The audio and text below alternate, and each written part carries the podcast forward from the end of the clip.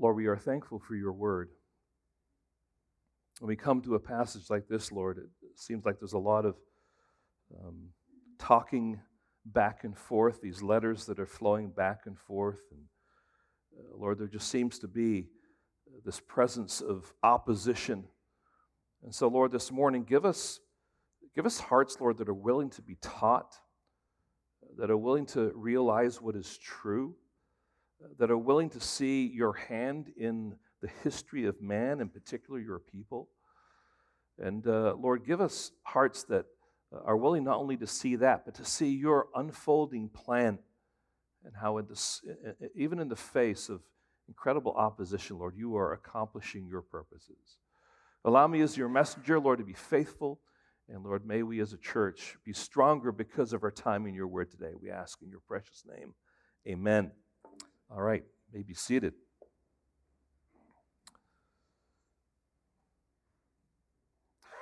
Opposition to the building of God's kingdom is nothing new.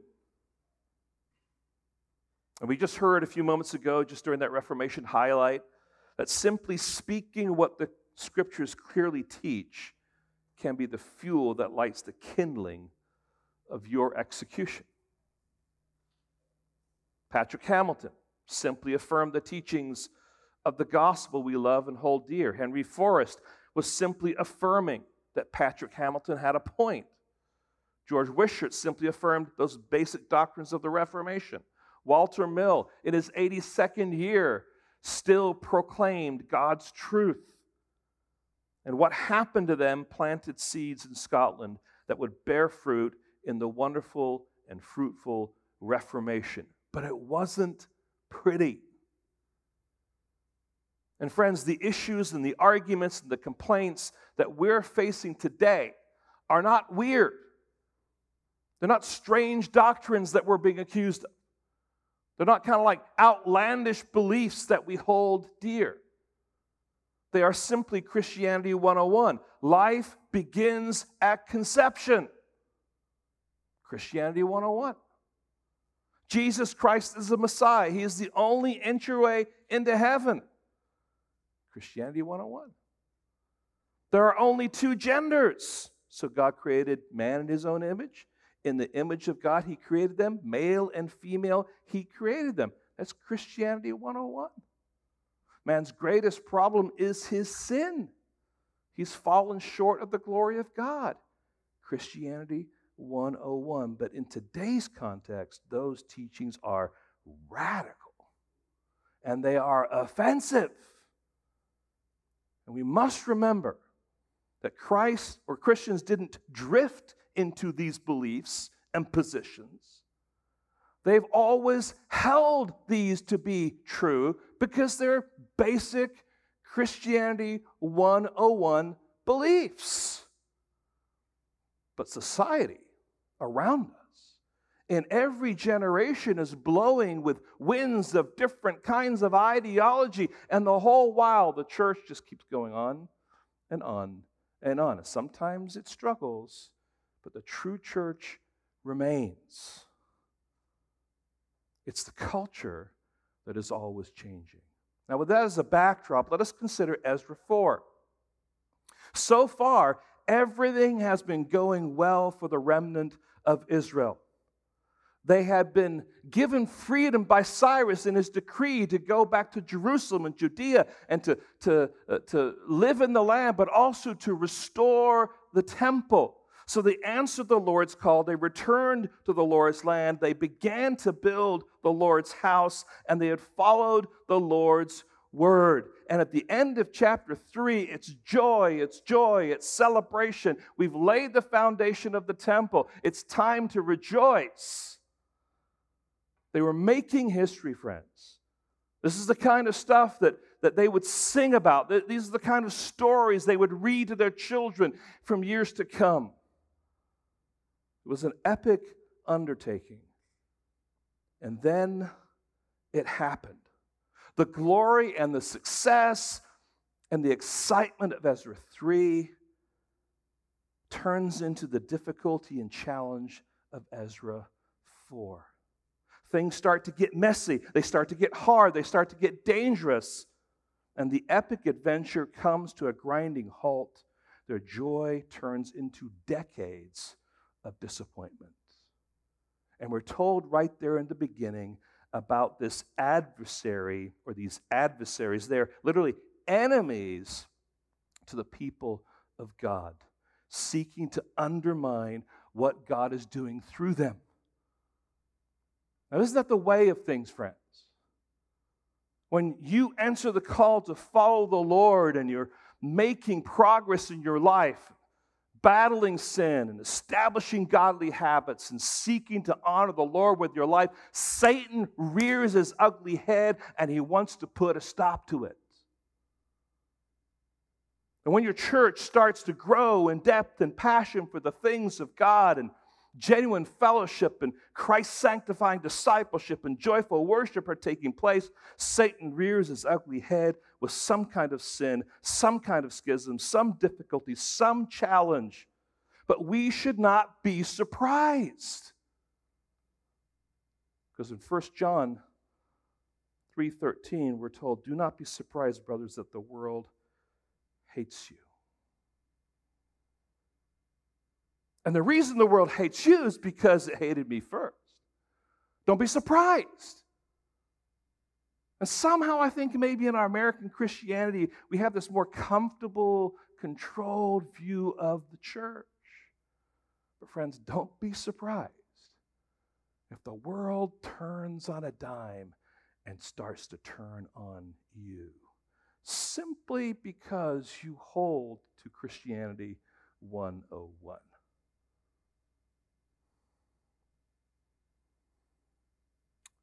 The world hates you.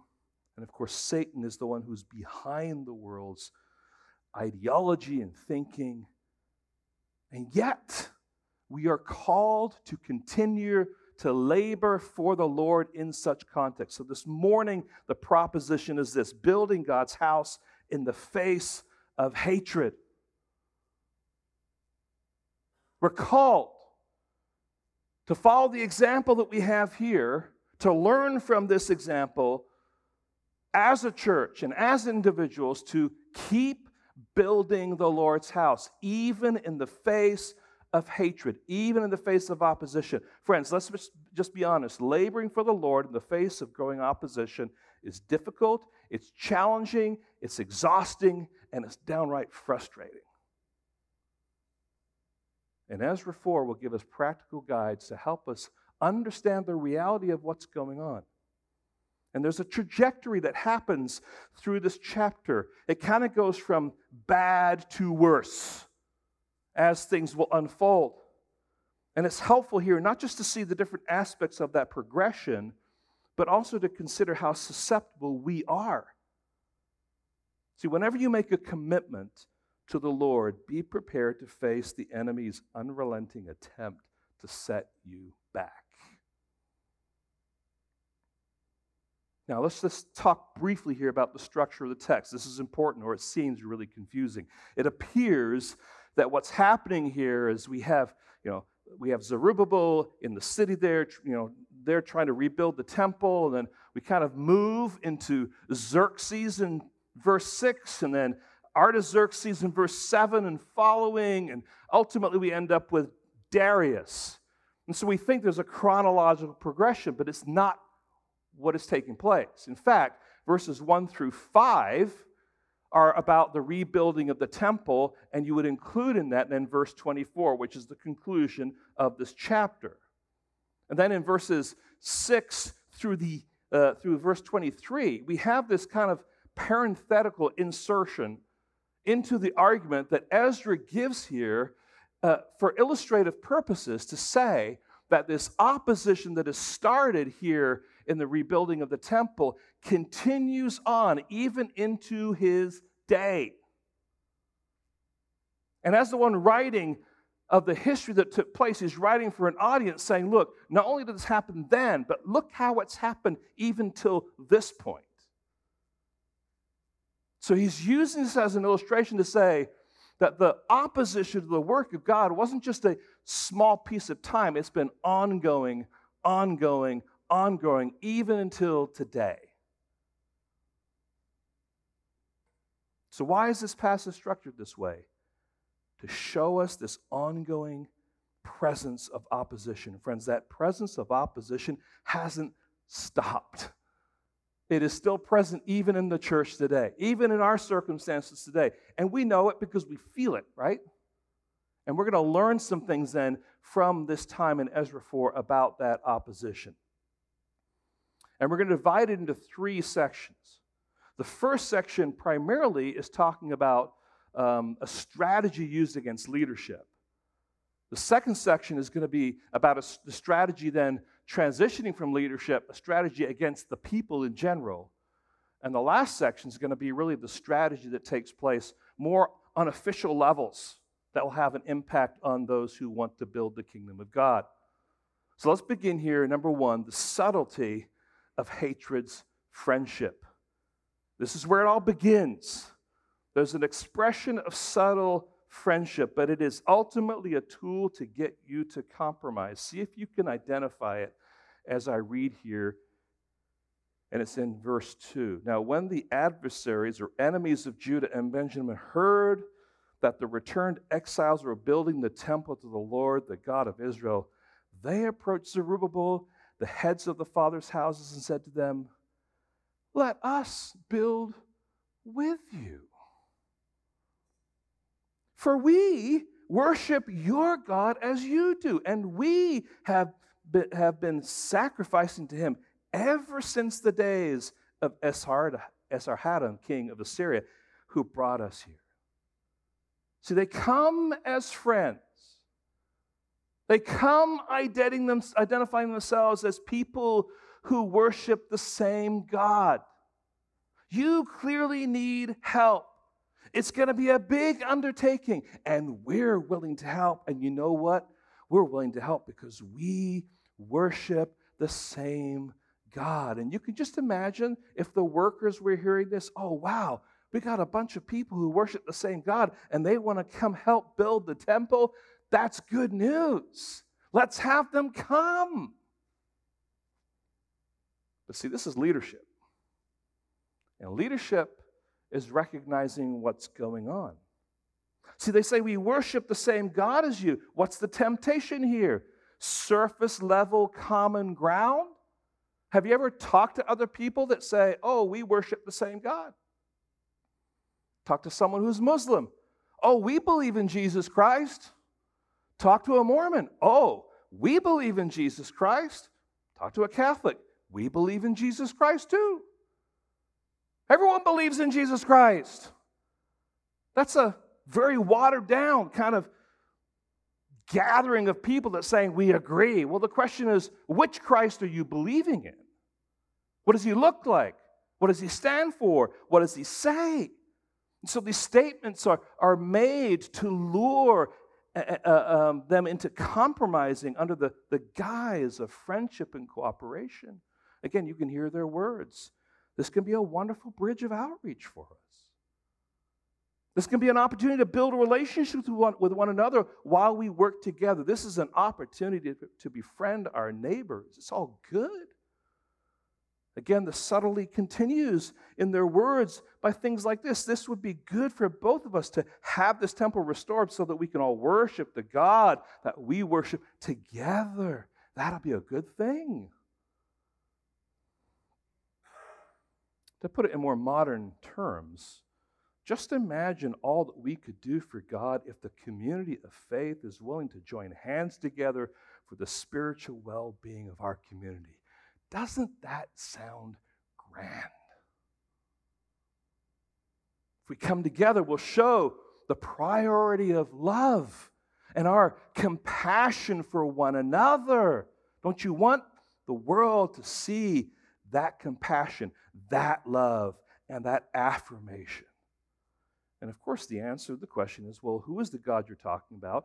And what is the love and the acceptance that you're talking about? It all sounds so wonderful.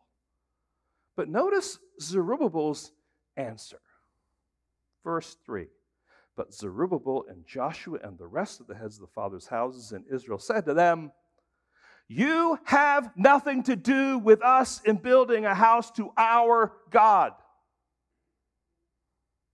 But we alone will build to the Lord, the God of Israel, as King Cyrus, the king of Persia, has commanded us. There's no beating around the bush here, is there?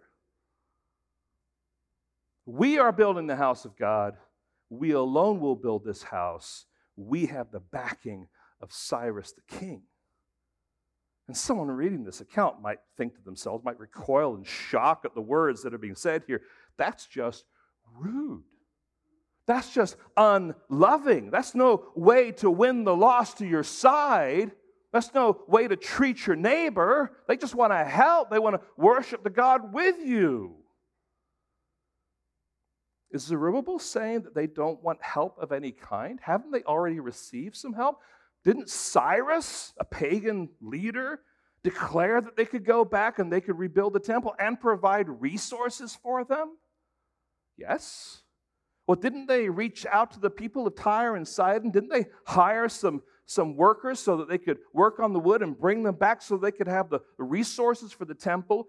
Yes, they did. Those were all absolutely necessary fundamental aids to rebuilding the temple. But what is going on here, this attempt to compromise, is not about the physical building or providing resources for the physical building. It's talking about being a part of the worship that's going to take place in this temple. It's a spiritual help, it's a spiritual partnership. This is syncretism. Let's join up. We worship the same God. Friends, a little history is important here. Israel, when they were in rebellion before they were exiled into Babylon, in their rebellion, never stopped going to the temple. But they would add the religious practices of the high places where those pagan practices took place and the worship of idols. And then, having done that, they would come to the temple and worship. This is syncretism. Syncretism is the blending of uh, the worship of other gods into the mix of your worship. It is subtraction by addition. But Yahweh is not one to be a God among many, He is the only God and there are no other gods before him. I am the Lord, and there is no other. Zerubbabel understood that these people were not worshiping God in the same way. So now get your Bibles and turn, if you would please, to 2 Kings chapter 17. 2 Kings 17. There are going to be some verses on the screen, but I want you to see it for yourself. And I would encourage you to read this for yourself. It's very clear. But we have an incredible picture here of syncretism. Beginning at verse 24, and the king of Assyria brought people from Babylon, from Cutha, from Ava, Hamath, and Sepharvaim, and placed them in the cities of Samaria instead of the people of Israel. Remember, this is the, this is the approach that the Syrians had when they conquered. They would bring people, other people they conquered, and they, they would displace them and mingle them into one place. So you have now a gathering of people from all, all different places, and the idea was to be a melting pot. And at the beginning of their dwelling there, they did not fear the Lord. Therefore, the Lord sent lions among them, which killed some of them. Or maybe, ah, right? But it's more, what's going on here? Well, God's bringing discipline. They wouldn't worship him. They're in his land. And, and so what happens is the Assyrian leader, um, as, as these people settle into the, to the land, the Assyrian leader gets one of the prophets that was taken captive, sends him back to Bethel, and he begins to teach the things of God to the northern people. So now they understand how to worship Yahweh properly. But notice verse 33. So they feared the Lord, but also served their own gods after the manner of the nations from whom they had been carried away. And look down at verse 41. Were these people telling the truth? Did they worship the God Yahweh? Mm-hmm. Yep. So these nations feared the Lord and also served their carved images. Children did likewise, children's children, as their fathers did.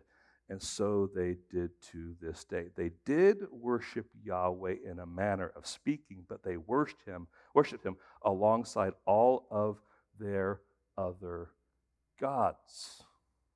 Do you see the problem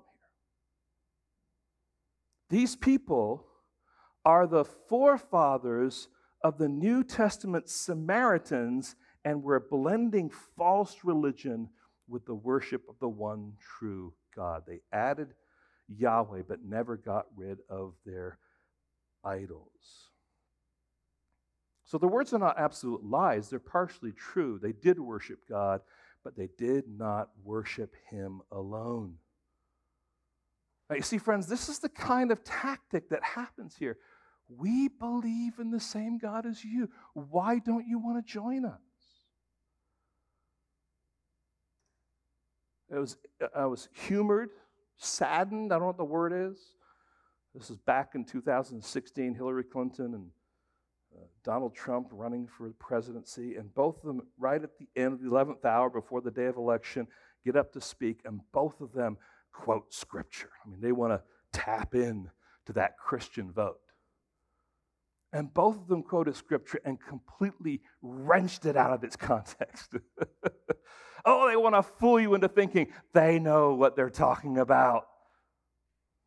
But they're clueless. Friends, this is syncretism. This is one of the reasons we must be careful to not join up in spiritual endeavors with Catholics and Mormons and Muslims and JWs or whatever it might be, because God wants us to worship Him alone. You can hear the cry of the reformers grace alone, Christ alone, faith alone, Scripture alone, the glory of God alone. Now, notice what I said. I want to be very, very careful here. We must be careful not to join up in spiritual endeavors with these people. And we might join politically. Our Muslim friends, they are struggling with things that are happening politically in our country because they don't want their kids to be filled with the nonsense that's happening. And so they're joining up with Christians to say, we don't want that, and we will join with you in standing against it. But they're not joining together spiritually, it's political. So Zerubbabel knows that these people are not worshiping Yahweh in the right way. Therefore, in order for Israel to have right worship, they must worship God in His way, according to His word, with theological purity and a desire for purity in worship. Now, friends, the corollary here is this that the church ultimately is, is the temple. Just listen to, to, uh, to just how the church is described the building of the temple, the house Uh, of the Lord directly corresponds to the building of the church. Not the physical building, but the spiritual building. The church is the temple of the Holy Spirit, the house of God, made up by living stones. And if you are a child of God, you're one of those living stones. And in Matthew 17, we find that the foundation of that temple is the confession that Jesus Christ is the Messiah. Therefore, it's vital that we protect the purity of the church, its makeup, its message, and its mission. Because, friends, the church is consistently pressured by those outside and those that identify as Christians, might say, inside that big umbrella to conform to a certain ideology and to join hands together. And if you don't, well, who do you think you are? Why are you so exclusive? Why don't you join us? Friends, this is a warning for all believers, but it's also a warning for us. And it's a call for spiritual leaders in the church to take heed. We need leaders who are willing to see the enemy and his subtle methods to seek to compromise the church. This is an issue for leadership. That's an issue for the whole church. But if the church is doing things right, you're going to have people that are part of the church that are not mature in the faith and they can be easily pulled aside. But if you're in leadership, you should be able to see the error for what it is. This is what Zerubbabel and all these leaders do. They recognize this attempt to compromise. And we need leaders who, who are clear in their theology, strong in their character, bold in the face of compromise.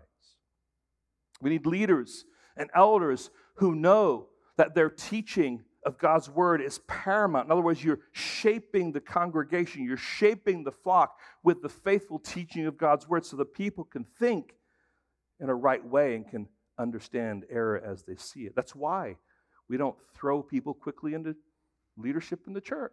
That's why we take a year and a half to two years to vet, so to speak, an elder, a prospective elder, because we want to make sure that they're the kind of person, have the kind of character, and have the kind of theology that will make sure the church is, church is protected from this kind of compromise. Friends, there are times when narrowness and intolerance is the way of faithfulness. That's the first one. The subtlety of hatred's friendship. Now, we spent a lot of time there because this is the beginning. You, you get this one wrong, you stand firm in this one, there's more to come. But oftentimes, this is where, this is where it ends because people just give in and they compromise. So now, verses 4 and 5 the openness of hatred's hostility. If you will not succumb to the compromise, then guess what? We're going to be triggered and we're going to turn the dial up, not just on you leaders, but on the people. So we move from the strategy against the leaders now to these strategies against the people. And again, you can imagine the Jews thinking to themselves, wouldn't it have been better just to allow them to join us rather than to have and to endure these hardships? Why are our leaders being so stubborn? Don't they know that they are just going to make it more difficult for us? Now, Pastor Rod, why did you have to make that biblical stand? Now we're having people that are complaining that we're unloving, and I'm part of the church, and now I'm unloving. That hasn't happened, by the way, just so you know. But these are the things that we face. See, we need to hear two things here opposition, opposition to Christ and his kingdom can sound credible. It can sound credible. And many are seduced by fine sounding words from those who claim they worship the same God. Secondly, opposition to Christ and his kingdom often works. We'll see that reality at the end of this chapter. Satan will win some battles along the way. That's why you have these four people I mentioned earlier who were martyred for standing on God's truth because Satan will win some battles along the way. But God, in his sovereignty, even used those victories as means to actually build his kingdom. It's a wonderful thing, isn't it? Now, as we look at verses 4 and 5, we'll see three more strategies. We're not going to spend as long on them as we did on the first one.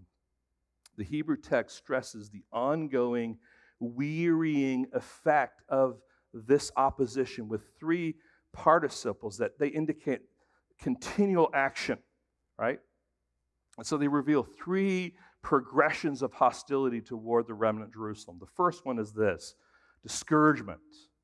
When, then the people, so this is after Zerubbabel says no, this is how they respond. Then the people of the land discourage the people of Judah, literally to weaken the hands now, we're not told specifically how, but just turn over to the book of Nehemiah. It's not too far from where you're at in the Bible there. Nehemiah chapter 4, verses 1 through 3. Nehemiah's purpose, if you remember, was to go rebuild the walls. Zerubbabel's purpose is to go um, rebuild the temple. So this is future now. This is also returning from exile. But now in Nehemiah chapter 4, verses 1 through 3, they, and we'll begin at verse 1.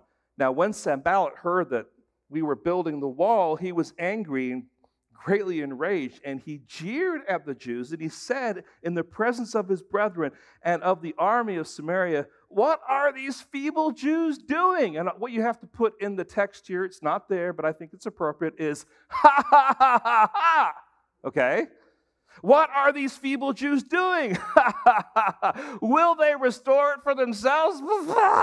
right? Will they sacrifice? What are you talking about here? Will they finish up in a day? I don't think so. Will they revive the stones out of the heaps of rubbish and burn ones at that? I don't think so. There's no way. Words like that discourage. No one likes to be on the receiving end of that ridicule, mockery. What you're doing won't make any difference. You're just laboring in vain. You may try to build the walls out of this rubble, but no one, you're no, there's no way you're going to do that. I, I love what Spurgeon says, and it's a good corrector for us. Do you expect to be honored in the world where your Lord is crucified? Thanks, Spurgeon right? That's what he, he, he does for us. Do you expect that the world around you that crucified the Lord Jesus Christ is going to honor you? Do we see this in our time? Absolutely. Most TV shows or movies present a pastor as some evil character, present Christians as either hypocrites or lunatics, extremists. Fits their narrative. Right? During the pandemic, Christians were mocked for praying. Why are you praying? That's not going to do anything. Seems fair game to mock Christianity while respecting the beliefs of Islam and other mainstream religions. But probably where we hear it most is the language of our culture, isn't it?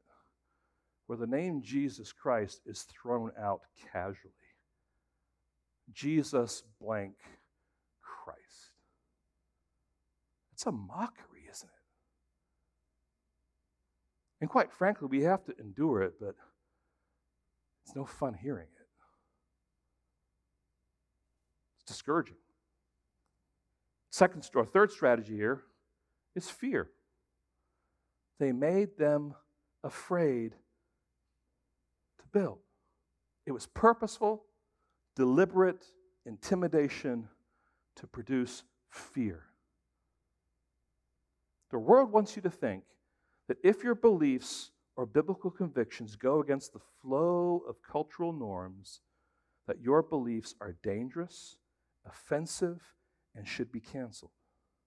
And if you don't go along with or support our LGBTQ affirmation, you'll be considered hateful, a bigot, and will likely lose your job. How are you going to support your family then? If you express your opinion on abortion, that abortion is murder, you're painted as a fanatic. Why? Because you lack compassion and you hate women. If you think that Jesus is the only way, then you're a bigot who's a hateful person who's trying to force Jesus down people's throats. See, there's always a way that they're just going to come and kind of speak things that just create fear. Well, I don't want to be that, and I don't want to be that. See, being faithful to God in the workplace can cost you your job,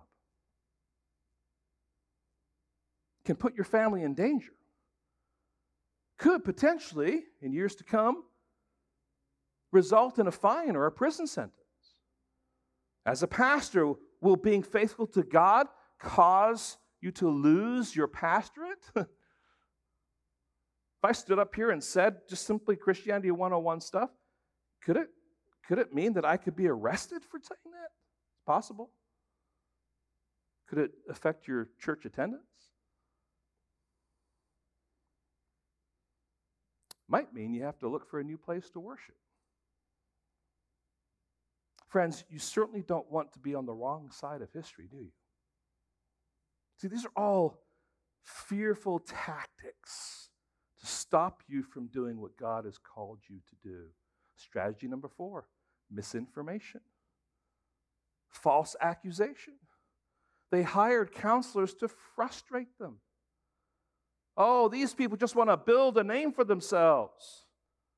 They're going to rebel against the king, they say. They, they're lining their pockets with the construction money. Rumors, rumors, rumors, and soon people begin to believe them. Here are some pieces of, of misinformation that are often thrown out there. That church just wants your money. Have You heard that before? No, we don't. What you do with your money is between you and God. But we will teach you what God's word says about how you are to handle your money. And we do have an expectation of those in leadership, in particular, to be faithful in their giving. But it's up to you what you do. The weight of Scripture is going to be what you have to be accountable to. How about this one? The Bible is just a collection of man's thoughts that the church uses to seek to control other people. Again, you're mixing and twisting facts and what Christians actually believe. The question is often, if someone says something like that, is Have you read the Word of God from its beginning all the way to its end thoughtfully? Well, yeah, I've read the Bible. Right. How many Christians have actually read the Bible? Probably not a ton. And if someone's not a Christian, the likelihood that they've actually read the Bible with a, a real thought and intent to say, what is this talking about, is pretty unlikely. A lot of people say, oh, yeah, I've read the Bible. No, they've read bits and pieces what they think it says, right? So, yes, there are many of man's thoughts, but understand this how God worked in giving us His word is that He breathed out His word through the words that men wrote and spoke. It was God behind them. He was, the, the scriptures say, was he was borne along by the Spirit. These men wrote these truths. So it's not just man's ideas, these are God's ideas. And certainly, because they're God's ideas, we want to warn people, we want to teach people, we want to help people. So, yeah, we're going to teach what it says. Three, you guys are just oppressive to women. You won't even allow them to preach or serve as elders. Well, that's twisting of the facts. We want to liberate women to serve in every way that God has created them to serve. But there are two roles in Scripture specifically that are unique male roles that of pastor, teacher, elder, and the role of preaching. Now, this is what God's word says. This is what we have to then affirm. But as a church, we want women to serve in whatever way possible that God has gifted them to serve. Here's another one.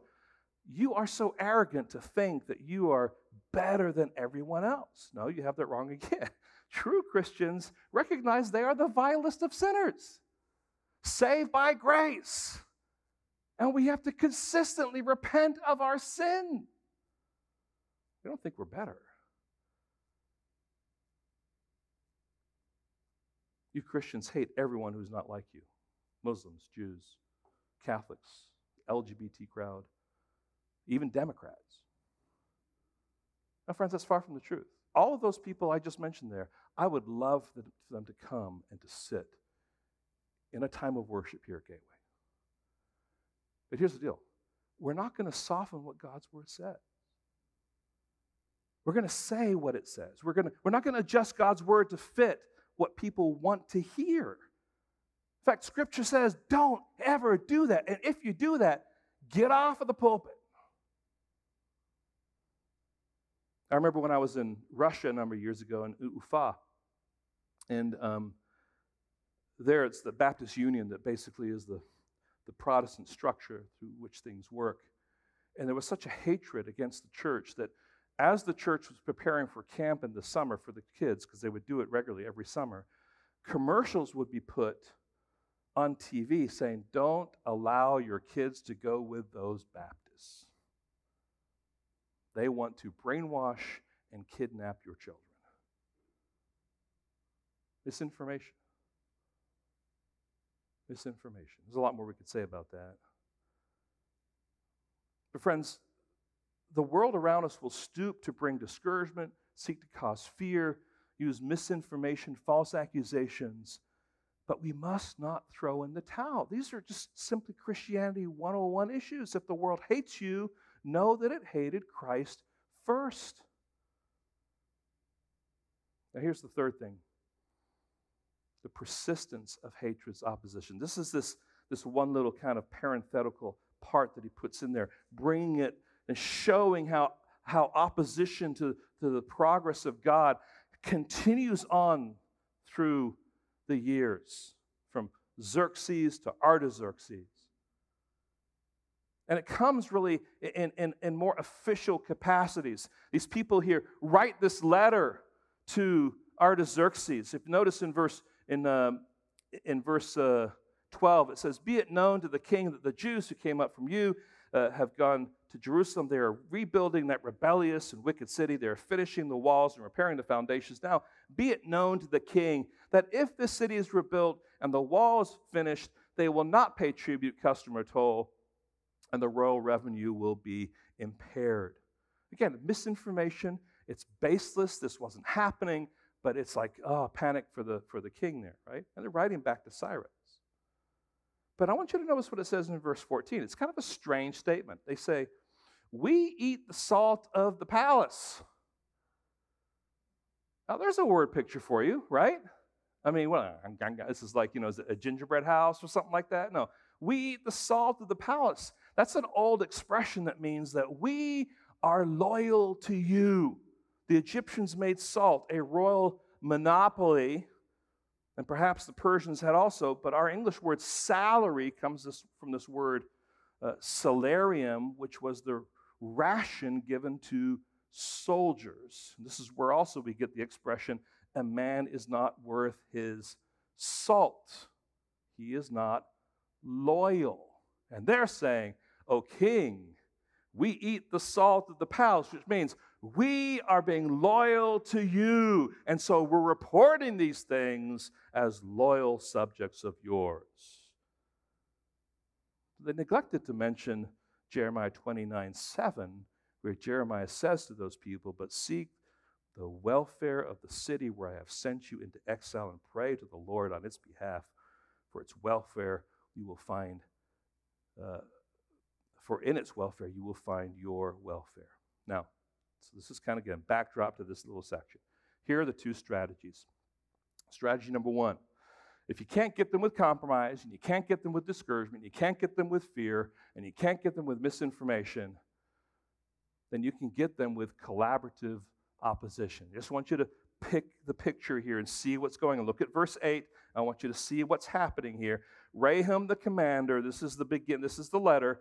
Rehum the commander and Shimshai the, the scribe wrote a letter against Jerusalem to Artaxerxes the king as follows.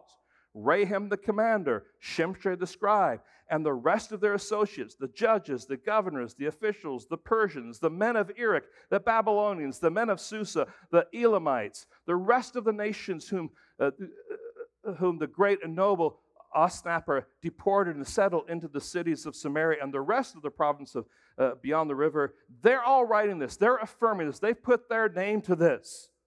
All of these people agree with these accusations. All of these people agree with these assessments. In our modern context, multiple parties are joining uh, and affirming together that you Christians are guilty of bringing offense.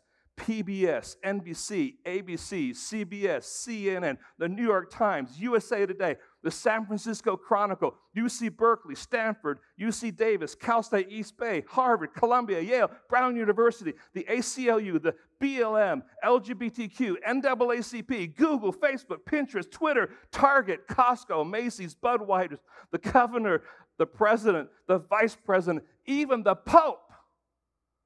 They're all standing against you. See, this is the pressure of collaborative opposition. Everyone else in this room would say that you're wrong. I go back to Patrick Hamilton. This is the truth. George Wishart, this is the truth. Luther, this is the truth. So help me God. Look, the truth remains the truth, regardless of the masses turning against you. See, they're all saying we are locked in arms to say that you Christians are a problem in our society and you have to be stopped. Everyone is against Yahweh. The majority must be right. These Jews or Christians are all the source of trouble. The strategy says look around, everyone in this room thinks that you Christians' view, views are wrong, unloving, and a menace to society. You feel that? Strategy number five. Here's the last one. If all these strategies don't exist, or don't work, I should say, they don't produce what the enemies want it to produce, then we will try to use the law to force their hand. And if the laws are not on the books, then we will find ways to pass laws so the Christians are forced to do what we demand. And they will say, You Christians pride yourself on being law abiding citizens, so now you must obey the laws of the land.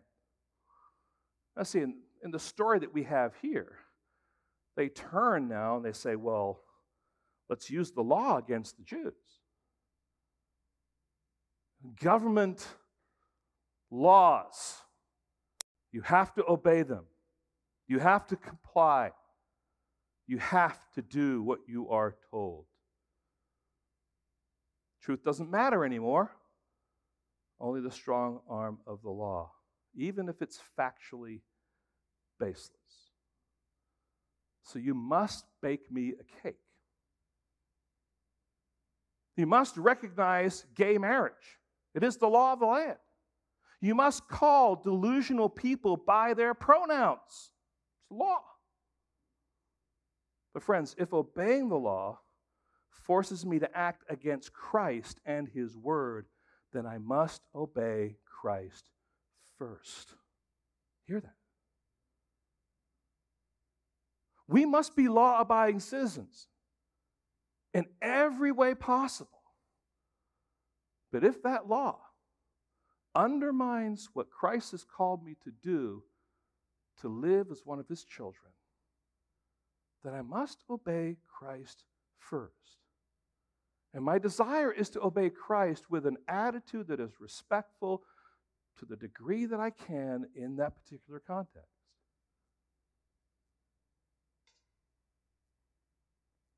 In fact, we learned from Stuart Scott something really, really helpful. Before God, I must not bear false witness. I must not claim something to be good or true when God in Scripture clearly says otherwise. So if someone wants to be called something other than they really are, I am bearing false witness by identifying them with a name or a gender that they are delusioned with. Not true. You don't have to be arrogant about it, but the point is don't bear false witness. That's one of the Ten Commandments, by the way. Friends, the end of this chapter is sobering, isn't it? And it should be. Then the work on the house of God that is in Jerusalem stopped and it ceased until the second year of the reign of Darius, king of Persia. Darius didn't come after Xerxes or Artaxerxes, he comes before them. So you see how this is this is the story is sandwiched here in the chronology of things. The building of the temple stopped for 16 years due to the ongoing hatred of the enemy. This is not a great time for the people of Israel. They faced a lot of challenges. How did the people respond? Well, it's easy for us to mistakenly assume that if the Lord is in something, we won't have hassles or setbacks and frustrations in getting it done. Again, that's the, that's the foolishness of, might want to say, the thinking of much of the American church. It's always going to be positive. But how do they respond? Well, first of all, they started with resilience, right? But then they started to give things up. There must be rationalization, and then ultimately distraction. And we know that from the prophetical books. We'll be talking about that next week.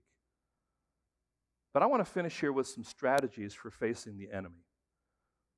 I want us to think through what we just read. These six strategies are against the people of God wanting to do the work of God. And they're going to run into these obstacles and they're going to run into these strategies. They're going to run into this opposition. So, so, how do we then respond? Well, first of all, we're to look to Christ. Why? Because he suffered. Oh, when he first came on the scene, what did the religious establishment do? They said, Oh, there's this rabbi and he's in Galilee. We're going to go and listen to him and see what he has to say. And so they go, if you remember, and they sit and they listen. But then Jesus starts poking holes in their distorted Judaism. And what happens? He's not one of us. So now we're going to turn on him. And they use all sorts of tools discouragement, fear. They use misrepresentation, false accusations. Then they get a see to get a, a crowd against him and people yelling, crucify him, crucify him. And ultimately, they try to use Roman law against him. He is a person who is stirring up rebellion. No, you're the ones who have stirred up the rebellion. But you see, see how this all works. The same kind of struggles, the same kind of, uh, uh, of strategies used against Jesus Christ were the same strategies that were be, being used there. And they're the same kind of strategies, friends, that we face. Look to Christ. He suffered. Secondly, know the enemy. And that's been part of the reason why we've walked through here is to say, look, the enemy, uh, uh, God wants us to understand the enemy. He wants to understand us to understand those strategies so that we aren't caught captive to them. So, as it says up there, for we are not ignorant of his designs. Look, I want you to know good theology, trust me. But I also want you to know how Satan works.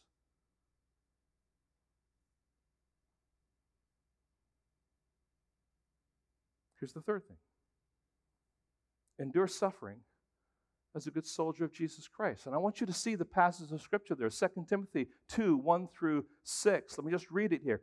You then, my child, be strengthened by the grace that is in Christ Jesus, and what you have heard from me in the presence of many witnesses, entrust to faithful men who will be able to teach others also. Share in suffering as a good soldier of Jesus or Christ Jesus. In other words, the idea there is endure suffering as a good soldier of Christ Jesus. Then he gives three illustrations of what that looks like. A soldier gets entangled in civilian pursuits since his aim is to please the one who enlisted him. And what Paul's getting at here is this soldier, the soldier seeks to please his commanding officer. So, in other words, follow Christ as your commanding officer with a single minded devotion. That's the point here. Secondly, an athlete is not crowned unless he competes according to the rules. And the point here that he's making is an athlete then keeps the rules. Well, whose rules? Not the world's rules, Christ's rules. Allow Christ to guide you. Allow Christ to be the one who's setting out what is good and right, and this is what you need to follow. And the farmer seeks to bear fruit through hard work. It's the hardworking farmer who ought to have the first share of his crops. In other words, work hard with your pursuit of Christ and your mission and your witness. Work hard. So please the master. Follow the rules of the master. Reflect the master in the way you live, in your mission, and how you relate to others by sharing the gospel. This is how we stand this is how we endure with the onslaught of opposition that we face. My friends, this is a sober text, isn't it? There's not a lot of happy clappiness in this, but it's a warning for us. And it's a wake up for us to say, this is the kind of world that we live in. There are people who are opposed to who we are and to the person we identify with and what, what we see as the values for living our lives for the glory of God. And they want to shut you up and shut you down. And they're going to be persistent in that. Do we give up? The answer is no. We stand firm. We do it for the glory of God. Lord, help us today. There's a lot more that you would want to say on this topic. But Lord, help us to be mindful of these various strategies that the world uses to seek to derail us from simply living our lives for you.